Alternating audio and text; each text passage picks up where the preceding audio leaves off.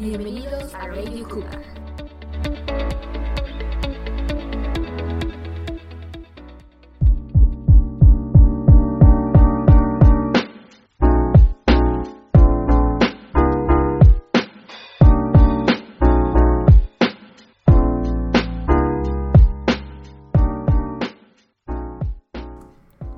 Hola, ¿qué tal? Bienvenidos a Radio Cougar, el podcast que fue grabado y producido por alumnos del Colegio Americano Anáhuac. Oigan, este 3 de diciembre es el Día Internacional de las Personas con Discapacidades y en el taller de podcast los alumnos hicieron una mesa de diálogo muy interesante acerca de este tema. Vamos a escuchar a ver qué opinan. Bueno, estamos aquí con los chicos de podcast. Antes de empezar, chicos, me gustaría que se presentaran me gustaría que dijeran su nombre, su apellido y su grado y su grupo. Leo, por favor. Mi nombre es Leonardo David Arango Álvarez y estoy en quinto B. Mi nombre es Gerardo Salvador Castillo Rodríguez y mi grupo es sexto B. Mi nombre es Juan Pablo Martínez de Lucio y soy de sexto A. Eh, yo soy Daniel Alejandro García Lanís de octavo A. Perfecto. Oigan chicos, pues vamos a hablar de este día, el 3 de diciembre, que es el Día Internacional de las Personas con Discapacidad. Para dar inicio a este tema me gustaría que me contestaran, que para ustedes o para ti, ¿qué es una discapacidad? Gerardo. Para mí una discapacidad es una deficiencia en el cuerpo de cualquier persona, por ejemplo mental o física, y a veces también emocional. Ok, muchas gracias Gerardo, qué interesante. Juanpi, Juan Pablo, para ti, ¿qué es una discapacidad? Para mí es una persona que tiene un pequeño problema con su cuerpo, como por ejemplo que no puede ver o le falta algo.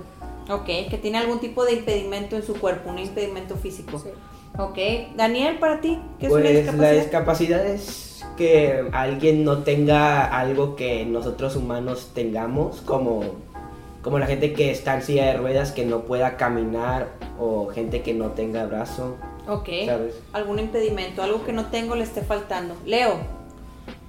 Que no tenga las capacidades para hacer muchas cosas o que a veces sí, por ejemplo, que esté en silla de ruedas o mm, tenga problemas en el cerebro. Muy bien. Les voy a leer este, esta definición de discapacidad que encontré en internet. Dice, una discapacidad es una afección del cuerpo o la mente, o sea, una deficiencia, que hace más difícil que la persona haga ciertas actividades, o sea, que tiene una limitante en actividades e interactúe con el mundo que la rodea.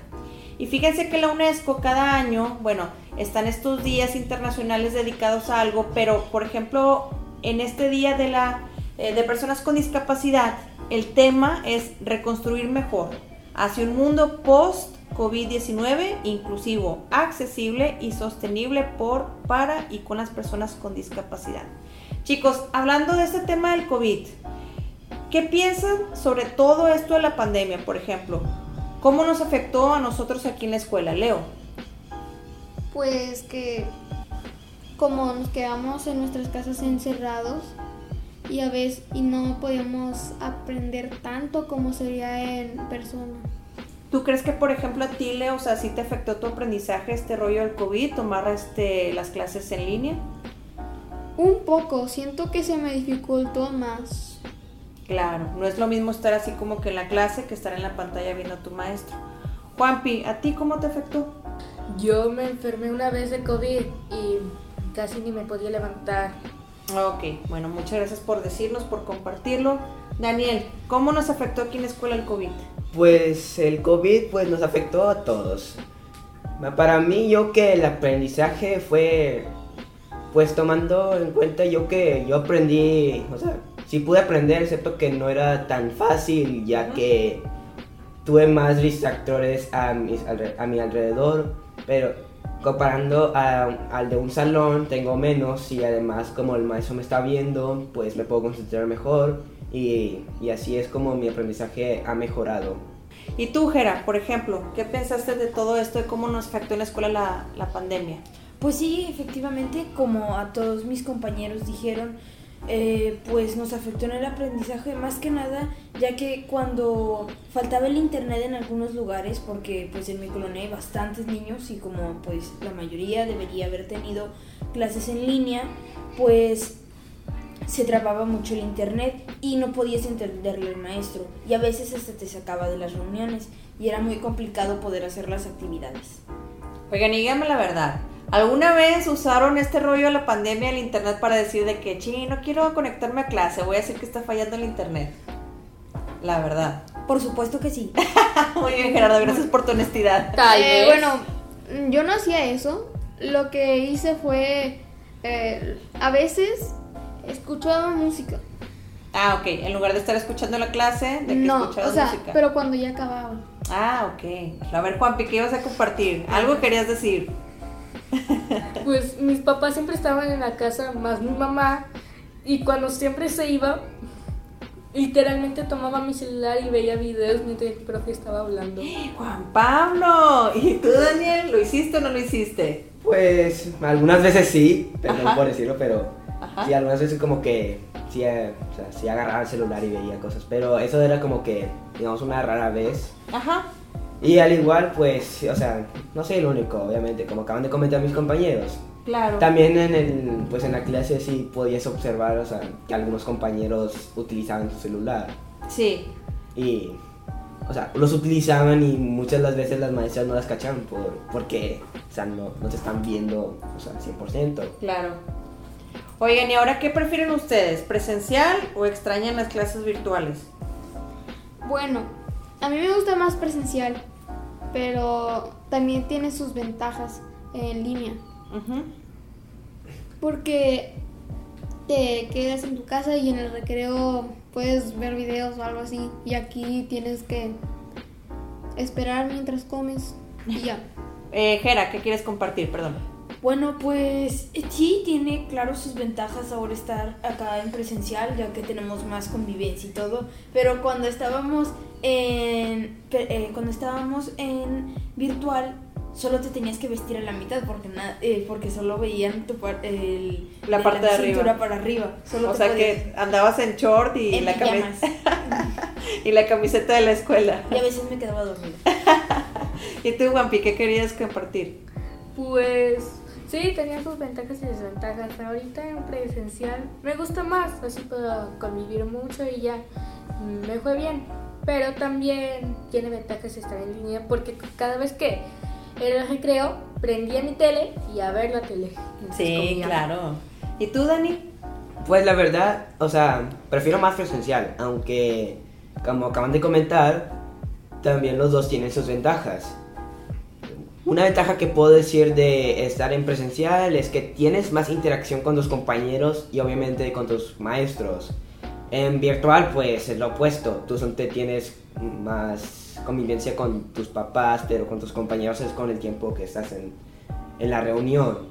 Pero en el virtual, pues yo que sí puede ser mejor porque ya hay, pues, no haces tantas cosas. En virtual no tienes que, o sea, alistarte para, para ir al, colegio, pues, o sea, te puedes levantar un poquito más tarde, no te puedes bañar, o, o- y, y te puedes vestir, o sea, o sea, como tú quieras, digamos. Claro, más tranquilo, así como que a tu tiempo, ¿no? Exactamente. Oigan, y así volviendo a este tema o estos términos de discapacidad, por ejemplo, en una escuela, ¿ustedes qué creen que tenga que tener o cómo debe estar preparada una escuela para personas que tengan algún tipo de discapacidad? Juan Pablo. Pues aquí en el colegio si hay algo, una rampa para las personas que andan en silla de ruedas. Daniel. Mira, pues, o sea, yo que podemos tener algunos maestros especializados, porque también gente discapacitada puede incluir a gente que no puede hablar o escuchar. Claro, no solamente las instalaciones del colegio, pero también gente especializada este, para ese tipo de discapacidades, ¿no? Sí. Maestros. Jera, ¿qué nos querías compartir?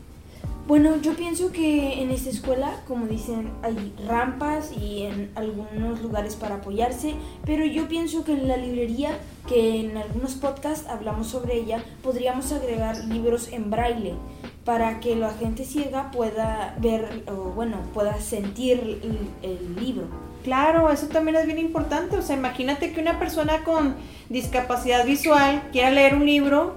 Entonces, bueno, ¿cuál es así como que la respuesta a eso? Bueno, pues un libro en braille, en sistema braille, para que pueda así como que a través del tacto leerlo. Eso está chido. Oigan, pues fíjense que se acaba de unir otro miembro de nuestro grupo de podcast que es Mauro Sandoval. Oye, Mauro, te pongo en contexto. Estamos hablando de la discapacidad. Para ti, Mauro, ¿qué es una discapacidad? Una discapacidad es como una, una cosa que le pasa a gente como a veces una enfermedad, un problema que tienen que, no, que les impide hacer diferentes cosas o poder realizar tareas normales. Muy bien. Oigan, pues a ver, vamos de las últimas ya preguntas para ustedes. ¿Qué es la inclusión? Levantando la mano, Daniel.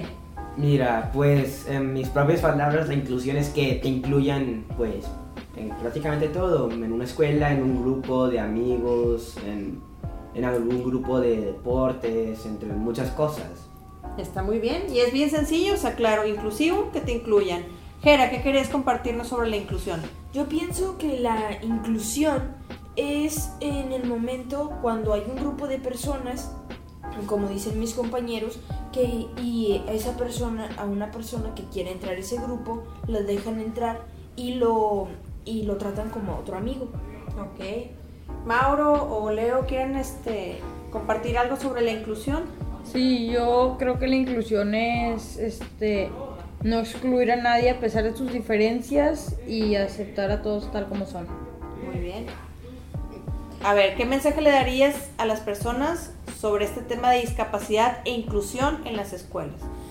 que siempre que veas a alguien con una discapacidad o alguien que tenga dificultades en cualquier cosa, lo apoyes, aunque no sea eh, completamente eh, sano para poder, eh, para poder hacer todo lo que una persona con todas las habilidades podría hacer. Tú pues, sigues siendo una persona que puedes ayudar y eso también es un valor que te vuelve más inclusivo. Muy bien. Juanpi.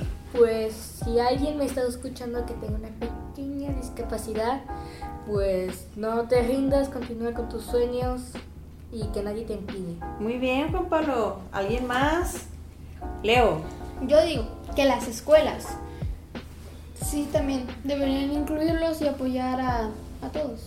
Muy bien. Aunque los discapacitados hasta los que no están discapacitados. Daniel.